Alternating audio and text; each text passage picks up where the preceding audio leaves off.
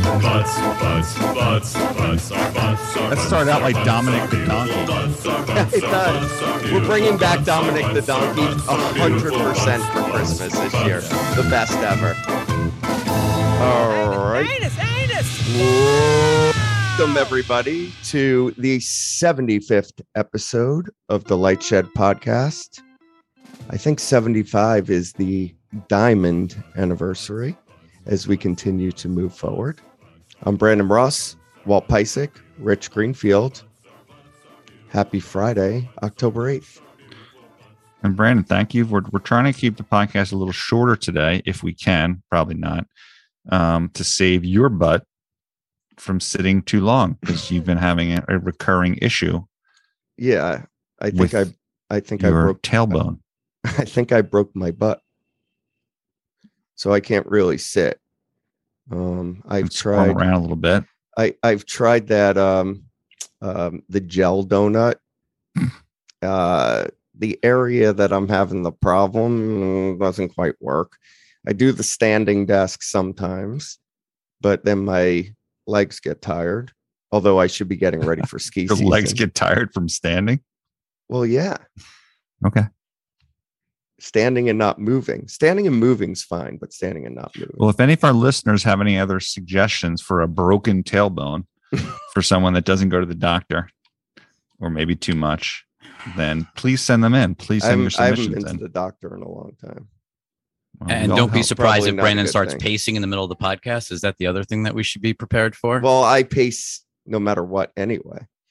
What I'll do is I will just put um Of course, Joe's already off and I'll texting with his advice because he's had every ailment. yes. The only bigger What- hypochondriac than what, you, what what did Joe who's specifically had every say here? ailment and has the solution or lack thereof. Coccyx cushion. I've told you before. I've told you before. Joe, I, I I've tried it all. It's just a lot of Advil. We're just about three weeks into this because it this happened the Monday after the wedding when we were in Moab, and I uh, slipped on the mountain. Um, but uh, you know, Okay, let- on to the first slide then. Thank you. let's do it. Let's do it, Rich. we're You're gonna just get sitting right there. We're waiting into, for you. Well, we're gonna get right into Facebook. I mean, it was a great. pretty rough week for Facebook. I mean, if you think about, it, we started out with a 60 minutes piece, basically, you know, A with hit from a piece. whistle.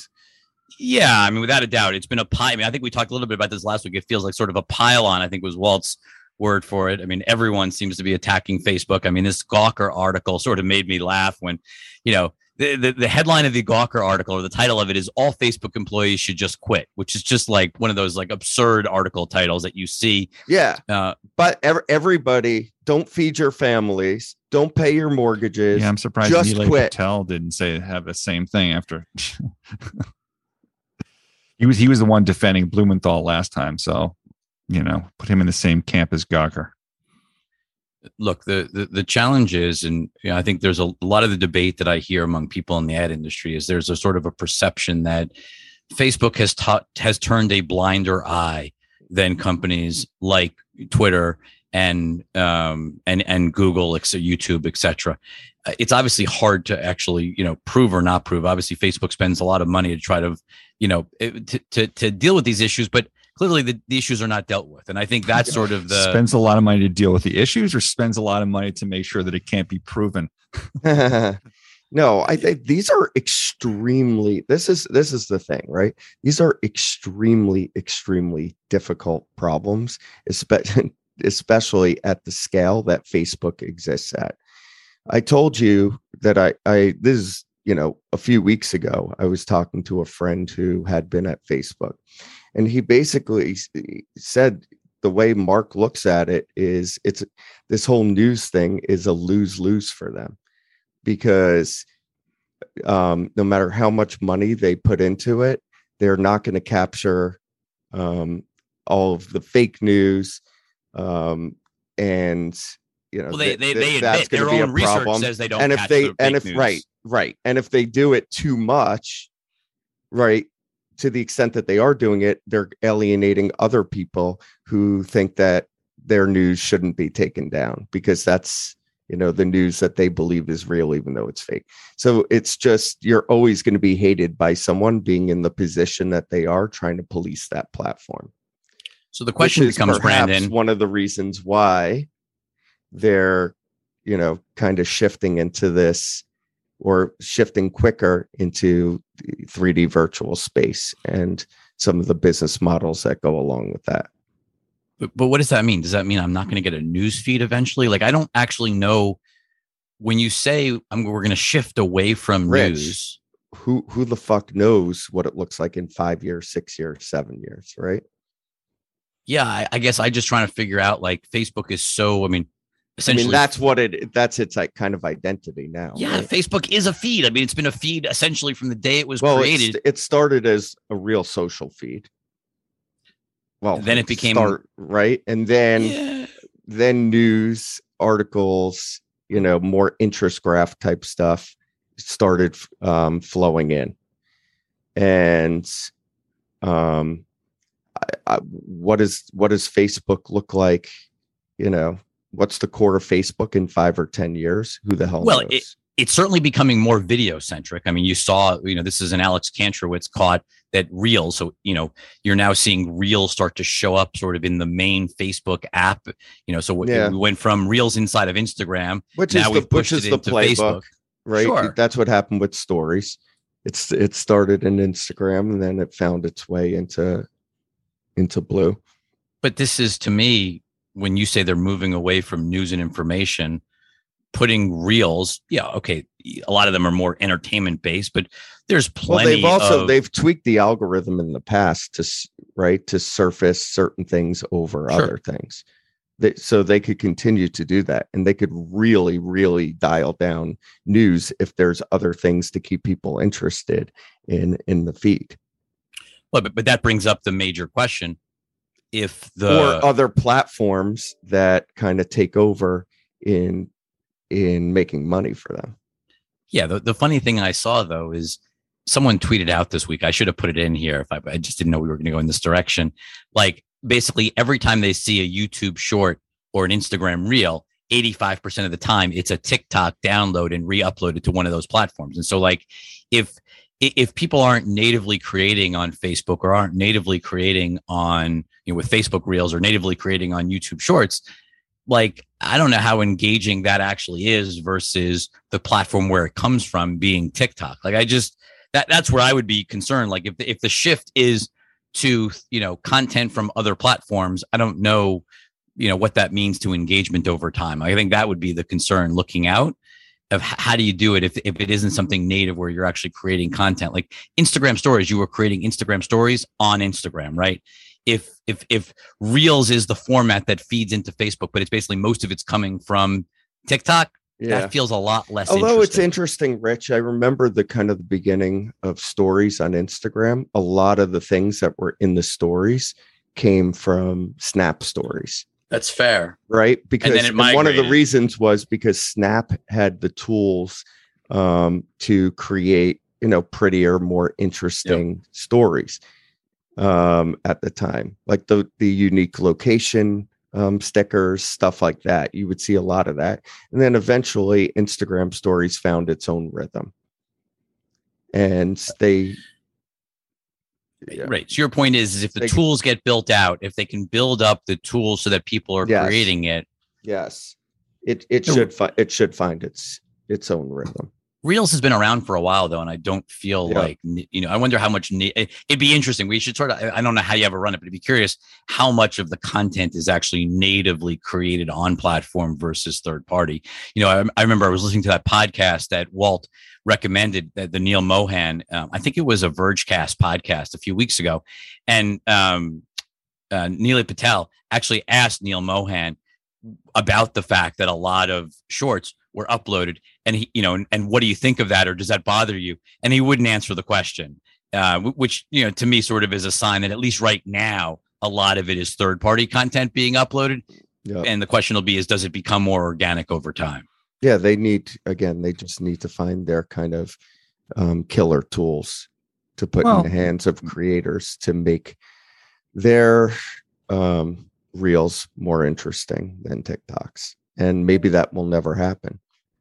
I think in addition to the tools, the algo does have um, some impact. I've flipped through reels and it quickly gets not good relative to what point. maybe it's maybe it's the fact that there's not enough content to pick from, but maybe it's because they just haven't figured out a good enough algo to keep you addicted inside the app. Right. Facebook knows how to keep you um, addicted in other regards, but maybe they haven't Keep you angry, but not necessarily addicted and happy. okay, let's move on. Um, you know, we talked about last week that uh, YouTube was trying, or YouTube TV and YouTube was resisting NBC's effort to jam Peacock in. Lo and behold, um, you know, they settled. Peacock is not part of the new YouTube TV deal. So it really looks like a meaningful victory for YouTube and also sort of forces NBC to actually have to build Peacock on its own. It's not going to be able to build Peacock by jamming it into MVPD deals. They tried it with Charter. Nice failed. try. Yeah, I was going to say nice try though. Uh, they tried it with Charter and they failed. They got a, like a short-term marketing promo thing from Charter, but that failed. Now they tried to jam it into a VMVPD and failed. Like Peacock's going to have to sink or swim on its own. There's no going to be, hey, we're just going to jam it in. and, and be- the whole point is that it's supposed to be getting away from the bundle, not not trying to, you know, strengthen the bundle. Yeah, but Brandon, you talk, you know, you're you're the one that came up with like you think about Netflix and trying to teach, you know, think about the bicycle shop versus rockets, right? Like Yep. walk into a bicycle shop and say, "Make me a rocket." Like if you think about, you know, cable companies or you know, Yeah, legacy don't. media you- they don't companies, know how they don't know how to make rockets. They have a playbook, yes, right? That This they the know how to they've used for execute on it. years. exactly, and and that's the exact playbook. That's So it. it's not shocking that they're trying to do it. I think the gr- great news is is that the platforms are finally saying, "No, no, no, no. We're not doing this. This is not the game and if you want to be carried, this is the way forward and, you know, sorry." And then we talked last week about the inconsistent messaging um, coming out of broader Co- Comcast, where there they're trying to bundle up and force carriage um, it, in the NBCU, but um, on Comca- Comcast cable they have dropped MSG Networks, and MSG Networks um, remains off the air. Also, again, very interesting because Comcast has its own RSNs. Um, and you know, we've heard for a while that Comcast would like to sell those RSNs. This this isn't exactly value enhancing um, for for those ambitions if they do exist. Why do you think Verizon, we have the second thing on the slide, good news for Knicks fans in New York, Yep. um, that MSG is now available on Verizon Fios or is going to still be available. Why do you think Comcast dropped and, and Verizon didn't? Is there an obvious reason why one would why they look at it differently? I think that like going back to the kind of like traditional way of thinking about this, um, Verizon has always been in in deep competition um, because they're an overbuilder with both Charter and Altice, formerly Cablevision, um, for broadband subscribers, and so I think they're doing the math and wondering, well, if we drop um, MSG networks, or how many broadband subs are we going to lose um, Yeah. along with it? And then what's kind of the LTV of of um, of a broadband subscriber, um, and kind of go from there. Whereas Verizon doesn't care about the pay TV customer. I've said before that they're not going to put much of anything into the boxes. So why would they do anything with the content? They'd be just as happy for you to sign up on YouTube TV. Yeah, it's it's interesting. I think though that if you drop like if you're a, a Knicks fan, a Rangers fan, or an Islanders fan, like a real fan, you are going to be passionate about that content. And if you drop that, if if that content goes away, what are your alternatives? You could go to a VMVPD. Fubo is really where you have to go with it. Um, or you might be, you know, swayed to go to the incum- cable incumbent in that area. And good luck It's- with your it- three megabits of uplink. Yeah, that's it's what's funny. more important to you. Your sports is more important to you than an internet connection that actually works. Well, but it Brandon, might it's, be. it's it's I funny. mean, you- it's you- interesting you say that, Walt, because Rich Greenfield could have FiOS in his building, Yeah, we did learn that We- yesterday, didn't we? right? um, with Okay, all his internet problems, and he, think he just likes to suffer. He chooses not to have FiOS. Can I also just point out one other technical? Interestingly, by the way, I could have FiOS in my building, and I still have Charter. I don't know why. Go ahead. So, yeah. So, um, NBC Sports. uh, I forget what what program I was watching. It might have been the Sunday Night Football, or or maybe it was EPL. The app streaming, and then I noticed the quality wasn't perfect for my beautiful OLED TV, and so then I switched over to YouTube TV, and my perception was that it was better than the NBC Sports app itself. Same exact internet connection, same exact television. It's, it's I just I'm not sure. I mean, you know, there's if I want to buy and can- tel- when you What's happening in the last mile? Uh, What- what okay, you maybe I'm not going to finish. well, I was about to go on about video quality and blurring and pixelation, and I was going to say that when you buy a TV, before you had to interject, um, that you can go on websites and there's very careful analysis that people do in terms of comparing one picture to another. Same thing with cameras and cell phones, and you know, the- and any number of things. It's just interesting that we haven't found a site that's popped up already to talk about given how many people have switched off of these MVPDs to streaming apps um, to evaluate the quality difference that you can watch the same programs across different apps.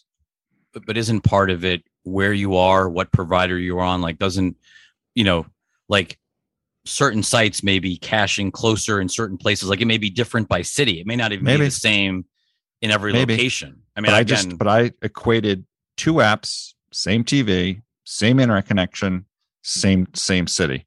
Yeah, it's possible that maybe NBC Sports works better than YouTube TV in Chicago.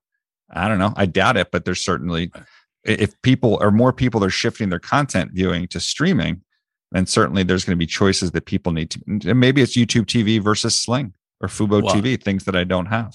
look, I would go back to I remember an early meeting we had with YouTube just talking about their infrastructure. Like you're putting up Google's overall cloud infrastructure. You probably could put that up against anyone. The, the company that should be most capable of streaming to any device anywhere should be Google, just given their investment in, in cloud architecture versus anybody else's. So it wouldn't surprise me that YouTube TV is better than everybody else's just from a quality of service standpoint. It's just surprising that better than the content owner themselves' app.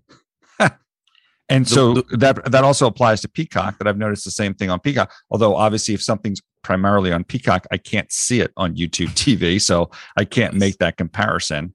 So The one thing I wanted to just jump in, Brandon, because I don't know if you've focused on it. yes. Well because we were we were we did an, a light shed premium access event with ispot tv today or this week and one of the interesting things we noticed i was looking at some of the ispot data of who the biggest advertisers on all of television so total national tv spend in the last 14 days and number seven shockingly was direct tv stream so the new I know. 18 you know the Isn't that- at&t isn't- tv now is bombing weird? it's literally bombing television with ads for DirecTV's VMVPD. So DirecTV now became AT&T TV now. Now it's called DirecTV Stream. They are bombing ads. So after that, that product we thought was But- left for dead. Yeah, but it, it, I know it's crazy because they purposefully bled it out, right? Yes. And now they're bombing the ads again. Then they rebrand, and now well, they're a- trying the to go they the is other different, way. but the they is different. Bill Morrow runs the company now. He was not running the company before. So when you say they, it's a different company. That's a great point, Walt. Where I was going with this, Brandon, is I don't know whether it's translating to actual subs, but they also have MSG. So they have all of the RSNs on DirecTV Right. Stream. So Which should it- theoretically make the equation easier for FiOS, right? meaning explain. Meaning they could just not Drop. worry about losing broadband subs because they could be like, "Hey, get DirecTV. Hey, get Fubo." So it is it is a little bit curious. We've, Although we've talked about why any cable company offers video service. Like It's no it's- cable investor is buying a cable stock. No one buys Charter, Comcast, Altice for their video business. If they simply offered YouTube TV and Hulu Live as $65 or let's say discounted by $5, $60 add-ons, every investor in the space would be happy. And the reason they do, and the reason they don't do that is because and because we've asked this question to everyone, and they say it's not because of the sports person, it's because of the it's because of the boomer that can't figure out how to do over the top you know, and broadband. They just had like the comfort of having their box and flipping the channels that way. Which, by the way, bringing it full circle here is probably the sports fan, That's fair. You're right. It's one and the right? same. So that's that brings everything full circle. Yep. So, I love when we figure it out together. well, th- th- I just wanted to, Go you know, team. what what you know what is interesting though is despite all of this focus on regional sports networks and Peacock being jammed in, there was a massive drop this week that I don't think was on anyone's radar screen. Dish dropped Tegna, so 64 local TV stations have been dropped by Dish. Obviously, football, local, you know, college and pro this weekend. I think a lot of people expect a quick resolution. It's just going to be interesting because you know everyone's been fo- so focused on local sports and sort of this other stuff, and now re- kind of traditional retrans Right in, battles. right in the middle of football season. Correct. Very unusual in the middle of football. Do you know what I. So- wonder? I wonder if Charlie just wants to drop every piece of content literally and see if he still has subs at the end. How many subs do you Uh, think like just to see the will math, to see the he math. literally offers And then rename- and then re- at the end. and then rename it Blockbuster. You go down to the the original five channels that we had as kids, rename it Blockbuster, and then see how many subs they're left with. I love that strategy. Well, didn't he have a blockbuster relationship, like where he owned the What? brand name for a while? Yeah. What do you, they bought Blockbuster, What, Rich? what was the name of you the guy who used to Well, no, get but there on, was that on Dish the or call? EchoStar. No, no, was that and Dish he or used to be Star? like No, it was Dish. He, They still have his rights to that brand, so that would be great. oh my god, Do a Joe, five if you're- channels If you're listening, Oh, Yeah. that would be that would be epic. That would be an epic troll of the video business. Can you imagine Just- what the what the apes would do if they saw a Blockbuster ticker hit the uh hit their screens? Uh, Being the okay. holy triumvirate of ape stocks. Well, st- GameStop, sticking. AMC, and fucking Blockbuster. Um, oh, unfortunately, So- Joe just informed no, us. That, stop. okay, never mind. Um, let's stick on uh, this theme of His connected name was TVs. Joe. So so Comcast, uh, uh, Sky over in the UK or over in Europe, um, had a big presentation. It felt very kind of Steve Jobs, Apple esque in terms of them wanting to be, even though they're clearly not. They um, did this big presentation for Sky Glass. So Comcast uh, Sky is actually going to make TVs. Uh, so we knew about this, but we actually got to see what it looks like. And so they're actually making TVs that essentially have the Sky TV OS software. So instead of being an app on a Roku or an app on Google TV, they're going to embed the OS directly into TVs. And Comcast is actually going to essentially for a monthly fee, you know, I think it was like 59 or 60, like you're gonna be able to get a TV uh, for a monthly fee the way you would get a cable service. So it comes with Sky service um, in the UK. To me, like the, the the thing that I sort of reacted to the to the two things that jumped out is something we've heard for a while now, Brandon, is that consumers don't want dongles anymore. Like I think in our meetings with Vizio, and I think when Vizio went public, they had some data showing that very few consumers are using dongles. Obviously, Roku's Yeah. been very successful in the last couple of years by being the uh, you know built into things like TCL TVs. Yeah, we we've we've discussed this about chipsets cap um, catching up. So if if consumers don't want boxes and consumers don't want dongles, the you would think you would go, oh, okay, so let's just make apps and stick to being an app driven company. It's interesting that that's not enough. That they so like if they could just be an app ecosystem, move to purely software based, be on lots of TVs. But I don't know whether it's worried that they're not going to have access to the TV OEMs that they can't do those deals. Bingo.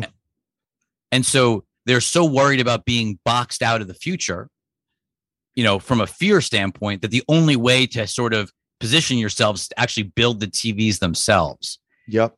Because That's- look at this. I mean, That feels very defensive, is I guess where I'm going with this. Like it doesn't mean, seem like ta- an we offensive we move. talked about it for Amazon also, though, right? Sure. You have, I mean, Roku is locked in pretty good with TCL. Vizio has their own operating system. Samsung has their own operating system. YouTube and Sony have a very, very strong alliance.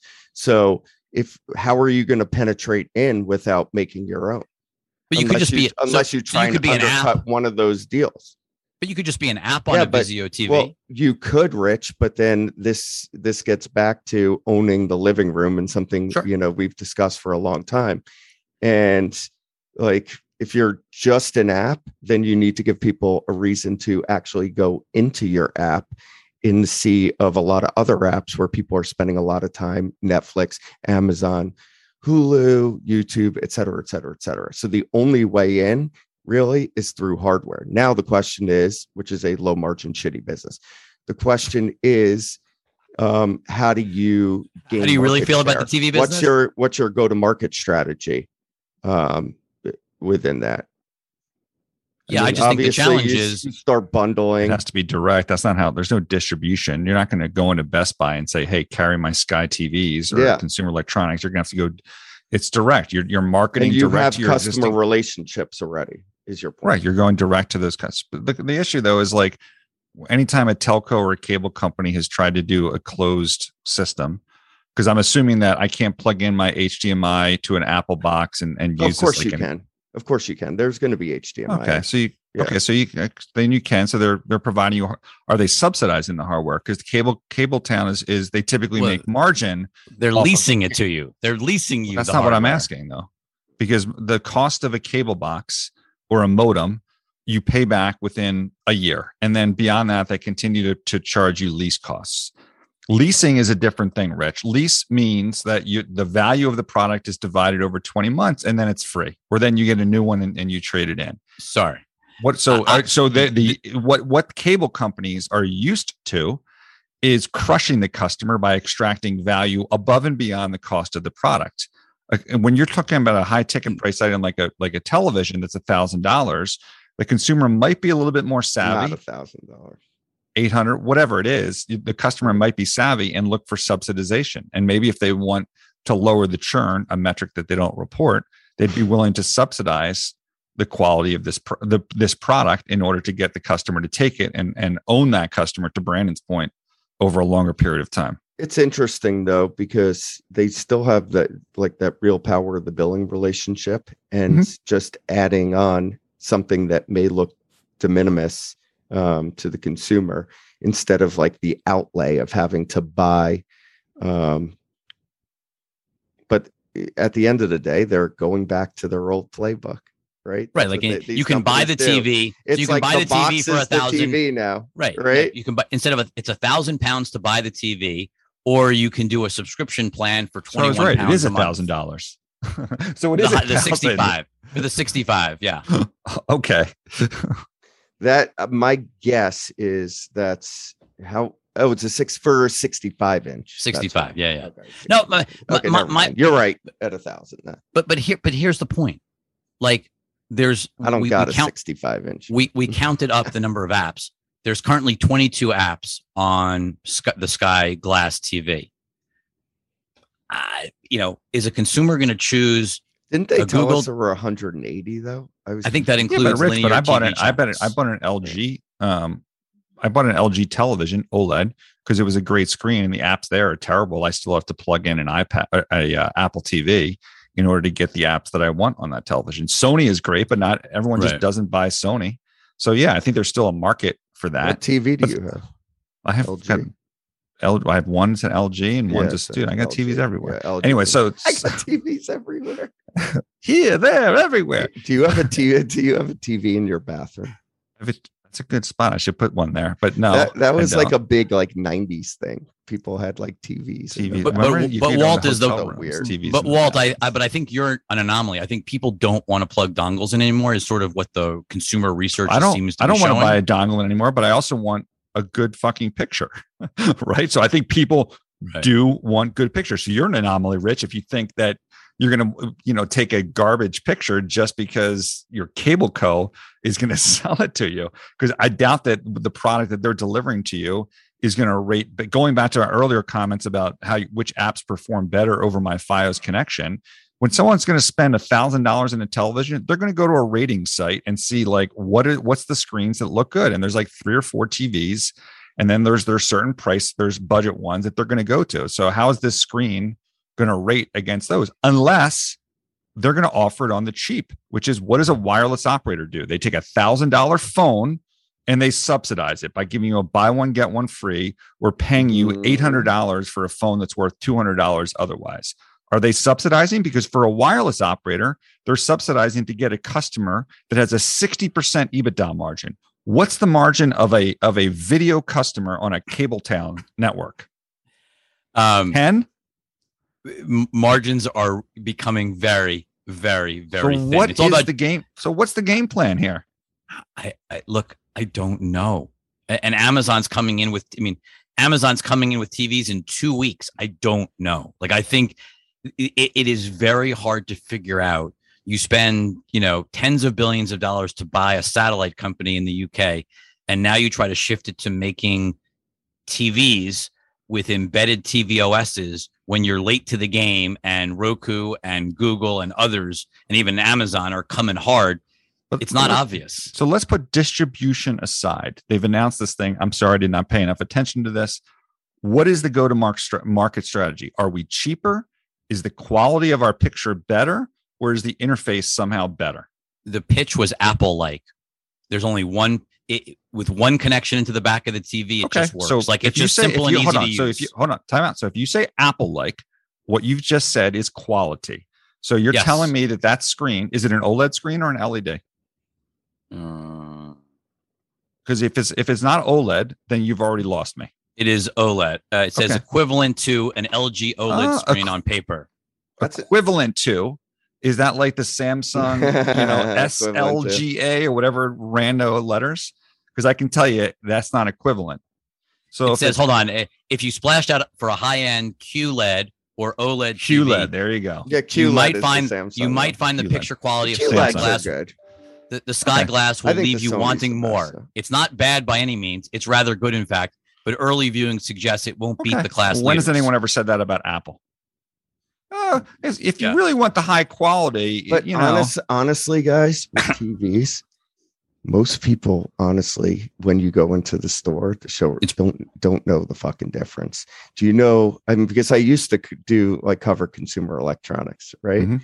Do you know how people chose? It was the screen that they put the brightness up the right, most. on. brightest the the the, Yeah. the app, which by the way Yeah. you can turn on for your home Yeah. TV, and it's like blinding. Yeah, Yeah. No, that's fair. Okay, so so let's let so they're going to pitch it Most as quality. Maybe it doesn't have to be quality, but then the operating system has to be quality, Brandon. And Comcast had this opportunity with the X1 box to do quality, right? To we talked about this Still the best ago, operating system among Sure, operators. but they added Netflix, and we were really excited. And they're going to add all these apps, and you'll never get rid of the box on your television. And they're going to embed LTE, and they're going to embed CBRS, and all these things that Comcast could have done, and they didn't.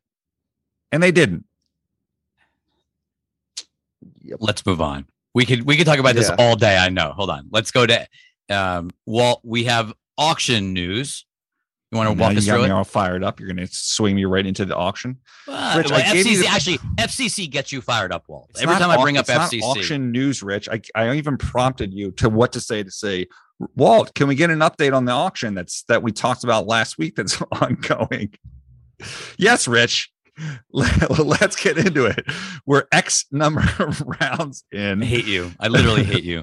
I literally hate everything about you. The big question about this auction are two things.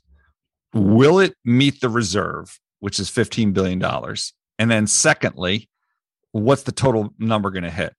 And our number is 30 plus billion, as you might have remembered from last week. Consensus is like 25, whatever that. So, what you're going to find now, and I'm just going to, I'm just going to, this is just a, a warning to our telecom listeners.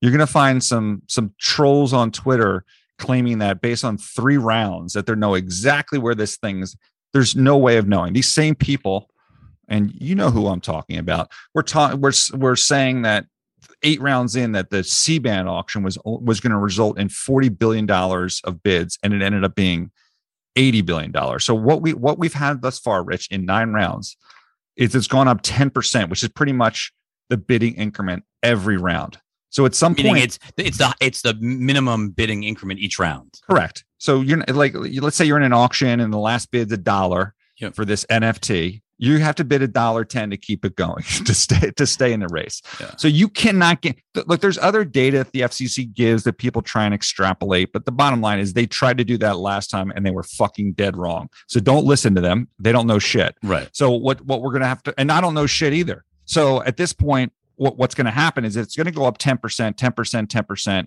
When do we hit the reserve price of 15 billion? 10, Round 10, 35 10, 10. On October 19th. Oh, So hold on. We've only done nine rounds, and by Only October nine 15th rounds. We have 35 rounds, but they're going to increase the number of rounds per day. So Got it. on on October 19th, if they if it continues to go up 10% a round, which is basically what happened in C-band and every other auction until it drops off, we'll hit the reserve on October 19th. Here's the here's the interesting thing. It was a long build up to the interesting thing. How many rounds do you think it takes if you're going at 10% a round? How many rounds do you think it takes to get from the reserve price of 15 billion to 30 billion, which is our estimate, which is at the high end, or excuse me, higher than consensus. I'm not sure anyone has a higher estimate in terms of auctions. Just a guess, number of rounds. above 35, meaning like how Yeah, many yeah. more rounds? How many more rounds? Five. S- Close, seven more rounds two days later. Because it's So, just like- everyone guns to the, the everyone just guns math- to the math- number. It's just math. It's just math. Like obviously things compound. So it's just it's impossible to know. Right. We'll see. We'll, we'll monitor it and see where it goes. But like Joe just- Galone says it's nine. 30 42 minus 35 is 7 so unless he gave me incorrect information before then whether it's 7 or 9 we'll have to we'll have to discuss that later because i'm just basing on the information that was given before. Oh, that's oh no he's saying they're- 9 rounds are complete brandon. Oh, See, we know. now you Yeah. see come on. Come on, man. and that was your telecom intermission. Back to media. Brandon, you wanna Back read this? Brandon, you want to read this? Um, Bezos. Reed Hastings and Ted Sarandos and the team at Netflix get it right so often. Their internationalization strategy isn't easy and they're making it work. Impressive and inspiring. And I can't wait to watch the show, which is obviously um, Squid Games. I, I watched episode one last night. Did you enjoy it? It was, um, I get why everyone loves it. I totally get it. I mean, it, it ridiculously violent, but I get why everyone is addicted. Like, Um, and I and I can see why Roblox is doing really really well with it because it's so easy to create your own concepts off of it. so while we're on trolls from before i would i'd just like to point out that didn't netflix while the market has gone through some volatility hit an all-time high because there's people out there that are like amc lovers and softbank lovers that constantly troll netflix is like this yeah. and Well- netflix all-time high trolls The, Well, because- the- because- the whole because question it- on Netflix, right? Like go back to when they reported last quarter. What did we say? The make or break for them was going to be the content in Q4 and whether they can get people re-engaged as they dropped all this content. Turns out the content that re-engaged them wasn't what everybody was waiting for, right? It was something that was completely off the radar to both the you know audience members, as they say, and the company itself. Um, in which in is something that can never happen on disney Right, Well, because they don't, take the do things. goal. right No, no, no. Well, not even that. It's not even the shots on goal. They don't go outside of their lane. Like they have a Right. very specific lane that they can create content in. A, a Korean show where everyone essentially dies within minutes. oh Like, you know is- what spoiler alert You No, there's no- literally, you there's no literally ruined the show for everybody. no- i'm not no, gonna watch Guys, no, I, I'm I gonna want to watch now. apologize on behalf of Rich. Dude, there's no apology. Like it's stop. But the point is, Joe just said, I have not watched. oh yet." well then of course Oh. the numbers are understated This is but I, but I think what's interesting is more and more of the things. The reason Bezos's quote is interesting, right? Two reasons. One, it, it is clear that more and more of Netflix's big hits are coming from outside the U.S. Casa de Papel from Spain. You're looking at Lupin from France. Just it's clear that there is great content coming, glo- global content that's working at a fraction of the price of you know. I mean, um, Walt loves Mandalorian. He loves you know WandaVision. You know, certainly Mandalorian is costing Disney probably $25 million an episode, certainly $20 million an episode. I, the cost of Squid Game, I, just looking at the way the production values is, got to be insignificant. Like literally, I, I'd be shocked if it's millions of dollars an episode just looking at what I saw on the screen. And so it's interesting how you're creating content at far cheaper. To your point, Brandon, they clearly have no idea what's going to work and take off. Like they, it's getting harder to figure out. But if you take enough shots on goal, things just work. And I don't think there's no one talks enough about the shots on goal that they're taking. But then the last thing that I think is interesting is it also shows that Bezos is envious of Netflix. And it probably shows that over the next few years, the amount of money Amazon's going to deploy to overseas content creation is going to be enormous relative to where it is today. They've done some, you know, they're big players in, in India, they're big players in Japan, but they haven't really been big in terms of global content creation. And I just feel like that tweet is a, a sort of a huge flag. A warning, just keep an a eye on warning us. shot, if you will. Yeah, more is coming. I wonder if Yeah. Bezos is going to try and sue Netflix because that's that's how he's trying to win the space game. suing and complaining, suing and complaining, and trying to hold on to their employees. Now you're right. Amazon, I think, what do they just buy studios and they would, they're, you know, they've got money that they want to put behind it, and Yeah, I seemingly mean- intention to win. Yeah, look, Well, I'm not Apple's sure we told. Apple's got one or two dollars too. They're throwing at this market, Rich. Uh, look, I still think Apple is the one. uh, It, I don't want to call it the sleeping giant, but I think in terms What, of the way what Wall Street looks at it, international is strategy. but I don't think they have one yet. Who Apple, Brandon? Yeah. Not yet. Yeah, but no, they. But that's a great point, Brandon. Um, implicit in that question, which is that you have a billion users globally that you have access to and with in their hands. So Yeah. yeah, they they have they, to you got they have to shift to what do what. Yeah, but look, dude, I mean, walk before you run. Like they're they're starting from scratch, right? And I think they've done an excellent job in the in the limited time thus far and getting some good quality products there. I'm, I'm starting to watch.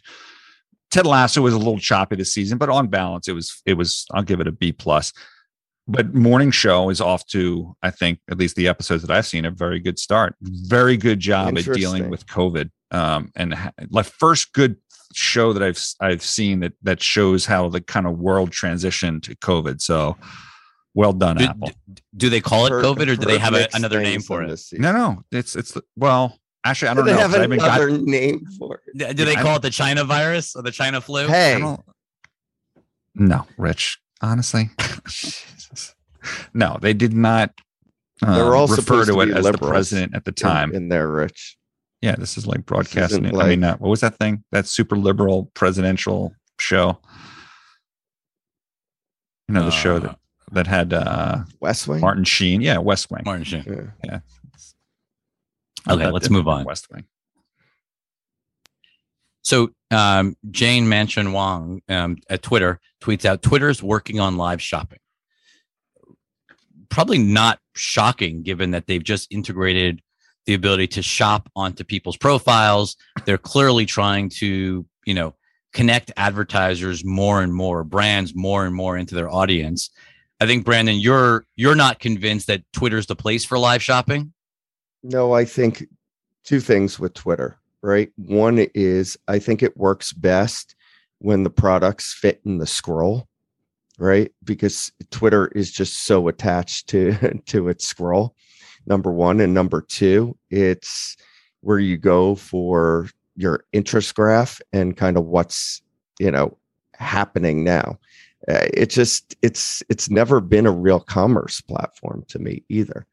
Um, so if you, you kind of take those things together, um, I don't think it's the right product at the um, for for that particular platform. I could be wrong though. We'll see.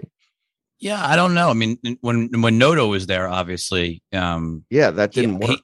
he tried to make it into you know live you know obviously there's things like the video. nfl and live sports yeah, and right and, and live which- video when you're going for the scroll, and and it was just sitting there, I kind of felt like it was awkward. It didn't really fit the experience for which people go to Twitter. Right like spaces actually seems to be a really natural extension right? Like you're It's having a, extension conversation. because it's it's a continuation of conversation and it's on yes. and it's on the interest graph. Whereas um whatchamacallit didn't work. Um uh fleets did not work because those are generally tied to expressing through pictures and pictures only not really words right? Well, I noticed- there was it, what it didn't enhance anything. Right like walt walt sent me a tweet earlier today about a podcast that you know the, the risk reversal or on the tape podcast but i noticed a few minutes later like literally 15 minutes after he sent it they were actually doing a twitter space to discuss this week's podcast Like, so it's it, again, it seems very natural to tie tweets to spaces. Live shopping, look, I think it's interesting because Twitter wants to be in the space, Yeah. whether it's the right place. I mean, like, I'm not even sure people are going to TikTok to do live shopping. Like, I'm not sure that that is the core use case of why you're, you know, you don't go to to TikTok to shop. You don't go to Instagram to shop. I, I don't know if those will be the biggest destination no, I for mean, live we, shopping. in in ventures, we made the bet that it's going to be a third party app, or Um, multiple third party apps, right? mul- like it may not be or- one. or- like exactly, or multiple, and we've seen the success kind of of of whatnot already in the collectible space. I think that like valuation there's up to a billion. We invested in ShopShops. Um, CommentSold has done quite well. You've seen a lot of the traction away from um, these platforms. Probably, and even QVC, which is now Qurate, whatever Qurate, even Yeah. QVC's done a pretty good job of migrating over to the internet and more over to mobile. Um, it's a big category, and I, I just think it's interesting now that every single, I mean, Facebook, Instagram, TikTok, you know, now Twitter, everyone is trying to break into this category. Just it feels like there's something bigger happening. I don't know where it's going to work best, but the category is clearly heating up if you think about sort of where all what a big topic is going to be for 22 yeah. sticking on twitter though there's other twitter news. Uh, ned segal twitter cfo tweets out today we signed an agreement to sell mopub to applovin. We plan to increase focus on o&o blah blah blah. Um, they bought Blah, this blah, thing blah. for look they bought this for 350 million dollars. They're selling it for over a billion. It had not been an asset that was um, growing. Actually if it was one of the things weighing on growth over the last couple of years third party ad ads you know on other people's games and ad network not twitter's core business. And i think this is just this is twitter saying look our core business is actually doing very well. We're, we've been growing users at a very healthy clip. Let's focus on twitter and not worry about sort of non-twitter. And I, so i think it's actually a great move. I agree again, with that. in the scheme of things relatively small but i just like the fact i mean and know, it fits perfectly for AppLovin. Yes, they want to control more of the mobile app ecosystem discovery and monetization. And so works great for AppLovin, wasn't important for Twitter, didn't fit with the rest of Twitter's sort of Win-win. business strategy. Absolutely. This is actually one of those few times I think there's actually a clear win-win on a transaction. Um, sticking sort of, you know, we started maybe coming back to a little bit of the creator economy. You want to walk through this, Brandon?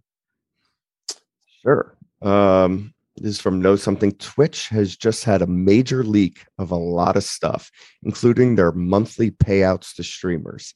Here are some of the notables. Note this total is just their payout directly from Twitch, so it doesn't include donations, sponsors, merch, etc. Um, it's insane. We don't know if this list is comprehensive. We just know that there this is a I mean, select there snapshot. were uh, there on this slide we have um, a select snapshot, but there was a pretty comprehensive list um, that was uh, floating around Twitter. Um, I mean, what's there really to say here? There you can make are a there's shitload like, of money. yeah, the the top level of of streamer of Twitch streamers are making a lot of money on the platform. And Just re- read the top number. I mean, the top number is I don't know who This kind of- XQCOW is. he was like an Overwatch player. Okay, but he's um, making seven hundred and fifty thousand dollars in a month, just on his just on this. That doesn't include all the other things that you talked about. Like his Twitch payout is seven hundred and fifty thousand dollars in the month. It's pretty remarkable. Like yeah the the top level of twitch streamers make a lot of money i mean now i'm sure that they're not happy about this because of competitive intelligence meaning relative to YouTube gaming and Yeah. other places. that's right But I assume Twitch is still far and above. But wouldn't you assume that the place that you make the most money is still Twitch, just given sort of the the history of it, and it, you know, as, yeah as a- unless unless you have guaranteed deals and things like Who's that not happy about it? Your Twitches? You're saying Twitch is not happy about it? yeah the fact that all their payouts got leaked Uh, I would mean, think this that, is that, would- that obvious. that's a good leak because it just shows how much money you can make there, and maybe it's going to attract more creators. Maybe they maybe they were the ones that leaked it. It's an interesting thought. Like it, it to me, it, my, my reaction was, "Oh my god, why wouldn't you want to be on Twitch? You can make lots of money." There you go. that was my knee jerk reaction of like, holy shit, my kids should be streaming on Twitch because there's actually money, real money. Yeah, but I mean, you're talking about the top point oh oh oh oh, oh I oh understand. oh oh one percent of streamers that are represented there. Anyway, moving on. Why is Tinder doing its own in-app currency? You know, it's interesting because Tinder. uh, So Tinder is getting its own in-app currency. You think about Tinder and the gamification of Tinder, right? And they're actually borrowing from the games industry, and sort of also this move to kind of play play to earn. And the way it works in this test in Australia is if you do things like update your profile, you're very active, um, uh, do, do things to kind of like imp- improve yourself and really engage, then you get currency, which is the same currency that you could buy in order to get things like super likes um, and other bells and whistles. So rewarded engagement. Makes so I mean, I, I know they didn't talk about it, but there's no reason why, if you put content in, like watch this content or interact with this game, you know, like w- well, There, are there's you so many talking things, about? Are you talking about building an ad business, or or even not, or maybe building a content like business like just a to re- keep you in like the app. reward, rewarded ads? sure, just keep or rewarded content. Just watch the content. per- Or participate. You know, we talk about you know lots of people trying to Yeah, make they and interactive by media. the they have um some you know linear content on there. You watch the content and in return get you know now the in-app currency that can be used for things in. And just it creates more and more you know we always talk about the war for time. Well war Yeah. for time right? Like if you can keep people in tinder longer that's good for tinder. And so this just seems like whether or not they've come up with the ideas to to to leverage the the the, the, the virtual currency i can dream up a lot of things to do that. Yep. uh, let's talk NFTs. I know Walter's favorite topic. Not at Do all. You, you don't want to read it then? Well, Sure, I'll read it. In what was said to be the most complex fashion NFT yet, Dolce and Gabbana sold a nine-piece collection of non-fungible tokens. That's the words for NFT, called Collezione Genesi at auction last week. They are now worth more Very than good. six million dollars.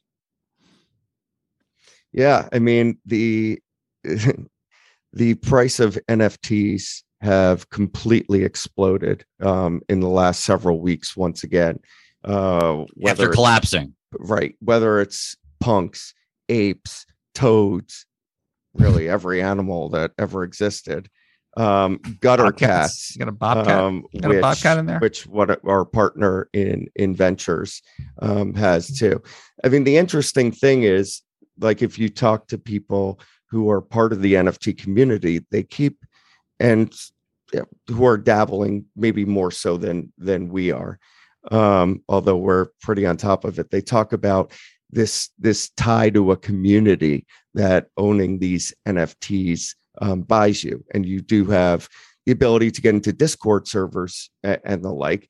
And you i was asking um somebody yesterday i was like so it's like buying a Birkin bag. Like I buy a Birkin bag, I'm in Yeah, the Birkin but- bag community. okay well that's the thing right How is it any different? I'm not friends with everyone in the Birkin Ex- bag community. exact- this is the point i i made i i used cars only i was like okay so you're rich and you bought um You buy Porsche. a, a now right, you you're a part of the Porsche. Community. But what what is the tie that binds that really binds the community together? What are what are the I- I guess you know who the they are now, Ethos, what are the common interests? And then there's some, you know, there's a lot of broad talk about decentralization and the thought leadership on decentralization kind of coming out of some of this. But at the end of the day, if you ask, you know, the some of the people I've spoken to about this who bought these assets, like, why'd you buy? Oh, well, you know, because I'll go go up in value and it's cool. Right. So it's speculation, Right. not community. it's not really for community. It's not like because the idea is like you buy a portion. So and I buy what's a community. Like? Okay, so what Web three is supposed to be all about community, and you have you do have ownership of that community, but the ties that bind the community together, except for some of these work projects in DAOs, are, aren't really clear to me. Like in the Web two communities that that we're part of, whether it's I don't know, you know, Rich, all, all the tech people that you talk Well, to on Twitter a Facebook and the people No, you- a Facebook group on a, dogs. fa- a Facebook group. The uh, like I could throw in fish, like you're part of the fish community. You know what those Fine. ethos are. You know what the ties that bind together. You know a lot about the person, and there's sort of like a wink, wink. You're part of that community. Like owning a fill in the blank, I it seems like a forced um, community built. I don't disagree. I don't really understand. Like, we can each buy an NFT on the same topic around the world. Maybe now the difference is I know who you are, so theoretically it's easier to find the other person. And But it, but it's not it- clear that a lot of these things are community it- there's- tied. and there's ownership um, in in said communities. Well, look, look at art. People buy art all the time. They look at it as you know for for many different reasons. It's easier to show off theoretically. Sure, but does it build a community?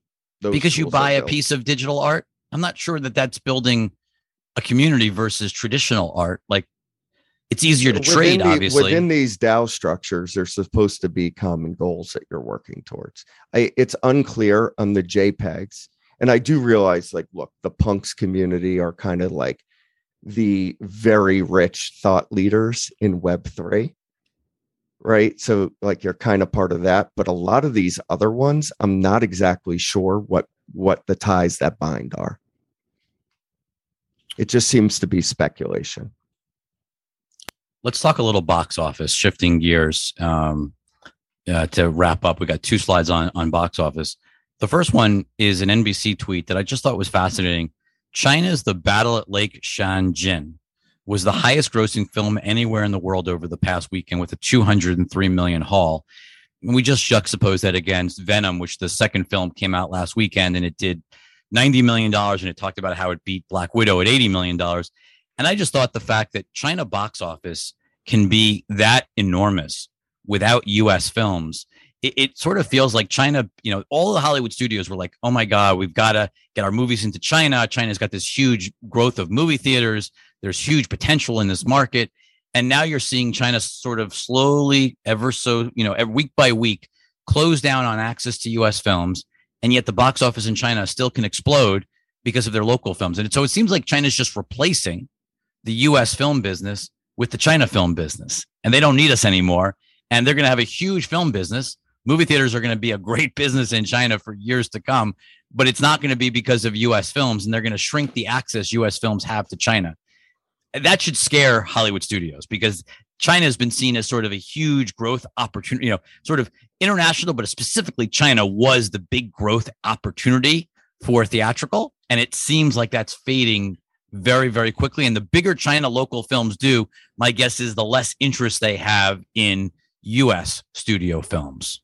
It doesn't hurt that they also restrict I- content that thank comes you. through US apps Thank- yeah. and are helping their industry there Thank by you. by cutting any content, not to mention restricting other uh, screen time things like games that kids play or you know at some point maybe TikToks says when they realize that TikToks are going to be so addictive. So clearly if that's the society that someone wants to live in and then then maybe they'll go to the theaters then maybe the government will say well we don't like what's going on in theaters and shut those down too But what's interesting though is that the Hollywood studios were actually changing scripts based on what China they would actually edit films and change scripts so that they were acceptable in China.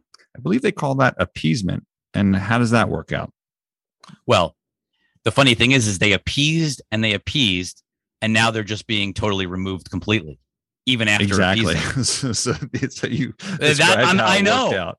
no, it didn't work at all. I'm just saying, like it's Well, I guess it It- worked. They squeezed some extra cash out for a while, but look, this Chinese story um, is one that continues in many, many different ways. Taiwan being the biggest one that people should be aware of and and following. But um, yes, this thing is. So, what's going on in the U.S. though, Rich? Because I think Well, Robert we- gonna- a, a very yeah. popular Why don't you read blogger, this? Read this. um, this tweet caught my eye. I don't actually follow Robert, but I follow Brian Roemmele, um, who retweeted it. He's a buddy of his and a great tweet. I love his follow. But he says, "One man, one man will save theaters this Christmas. Hans Zimmer. Why? Because his new Dune and 007 soundtracks are mind blowing works. I have a great home theater and I want to see both in a really awesome theater.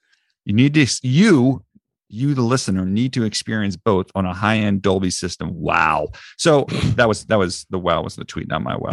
First of all, I will agree with this. Dolby is better than IMAX. In my local theater, I do like to go to Dolby. I do like to, as our listeners know, I do like to go to see Marvel. I'm looking forward to Dune, although I, I believe it or not, I've not seen the original Dune, so that's on my to do list.